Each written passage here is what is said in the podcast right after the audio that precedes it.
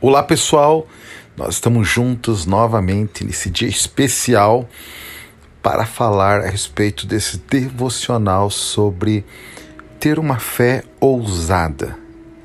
Você já pensou quantas vezes em alguns momentos ou sobre algumas circunstâncias você poderia ter usado esse tipo de fé ousada para alcançar aquilo que Deus já lhe deu? Existe um texto que fala a respeito disso e nós vamos ler juntos nesse dia, Gênesis capítulo vinte e um, versículos um a três. Veja bem o que diz a palavra. O Senhor foi bondoso com Sara, como lhe dissera, e fez por ela o que prometera. Sara engravidou e deu um filho a Abraão. Em sua velhice, na época fixada por Deus em sua promessa, Abraão deu o nome de Isaque ao filho que Sara lhe dera. O que me chama a atenção aqui nesse texto é: Sara engravidou e deu um filho a Abraão em sua velhice, na época fixada por Deus em sua promessa. Qual é a época de você ser abençoado? Qual é a época que Deus determinou, estabeleceu para que você seja abençoado com a promessa dele? Chegamos nessa história aqui de Abraão e Sara ao grande esperado dia, depois de anos de espera, tentativas frustradas, dúvidas, incertezas. A promessa agora se tornou realidade. Imagine só a alegria de Abraão e Sara ao verem com seus próprios olhos o que a palavra de Deus tinha prometido a eles e agora havia se cumprido. Mas é interessante, na época fixada por Deus, ou no tempo de Deus.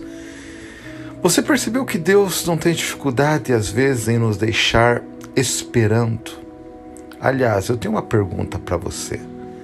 Você entende que sua fé pode interferir ou até antecipar o tempo de Deus na sua vida? Porque eu creio que nós precisamos entender a respeito disso. Muitas pessoas, às vezes, elas estão esperando o tempo de Deus, mas elas vão ficar esperando, esperando, esperando, porque lhes falta uma fé ousada. Ou tem pessoas que tentam, elas têm uma fé, elas colocam em prática, mas mesmo assim, às vezes não acontece no prazo, no, no que elas determinaram, mas elas continuam determinadas, crendo, e elas estão colhendo outros frutos até que elas consigam ter a plenitude daquilo que Deus as prometeu. Nós vemos várias possibilidades aí. Os exemplos da mulher Cirofenícia, que está em Marcos, no capítulo sete, vinte e quatro, e da mulher também que tinha um fluxo de sangue contínuo, que está em Marcos capítulo cinco, versículo vinte e oito, nos mostram sobre a fé de pessoas, essa fé ousada, que alcançaram a promessa simplesmente porque decidiram crer, interferindo inclusive no tempo de Deus. O próprio Jesus destaca a fé dessas pessoas, confirmando o fato de terem compreendido o evangelho na prática. É interessante que Jesus até compara a fé da mulher Cirofenícia, falando a respeito de uma fé que ele não tinha encontrado em outros lugares. Então nós percebemos aqui que sim, é, mesmo Jesus falando a respeito da prioridade dos filhos estarem à mesa, essa mulher lhe deu uma resposta que alcançou aquilo que ela procurava. Ela, pela sua ousadia, ela teve a bênção da sua vida, da mesma forma como a mulher do fluxo do sangue. A Bíblia nos relata que ela pensou consigo mesma: se eu tão somente tocar-lhe a orla das suas vestes. Ela já foi preparada, ela já foi focada, ela já foi sim determinada a tocar a orla das vestes de Jesus, e ela recebeu a cura. Então nós percebemos que até aqui, interferindo no trajeto de Jesus, no percurso de Jesus, porque Jesus estava com Jairo, a caminho da casa de Jairo para curar a sua filha, interferindo nesse momento. Então, Esses textos, juntamente com esse texto onde Abraão e Sara agora abençoados, felizes, nós começamos a refletir a respeito do tempo que Deus fixou para te abençoar. Hoje, nós que vivemos na fé em Cristo Jesus, nós percebemos que o tempo fixado por Deus para nos abençoar foi quando Jesus morreu na cruz do Calvário, levando todas as nossas necessidades, todas, todos os nossos pecados, aquilo que nos condenava, aquilo que nos colocava sobre uma condição de condenação. Jesus levou na cruz e nós fomos justificados pela obra de Cristo Jesus consumada na cruz do Calvário. Nós fomos feitos justos. Nós temos agora a nossa condição ideal diante de Deus como filhos. Então nós temos uma, uma filiação. E eu percebo que o filho, só, apenas o filho, somente o filho, ele emprega, ele exerce esse tipo de fé ousada. Por quê? Porque muitas vezes nós vemos que quando não entendemos a nossa filiação, a nossa condição diante de Deus, nós nos colocamos em outras condições e parece que aquilo que era para ser agora se torna algo que talvez um dia, quando eu realmente merecer, quando eu estiver mais preparado, eu vou ser abençoado, quando na verdade Jesus já nos abençoou.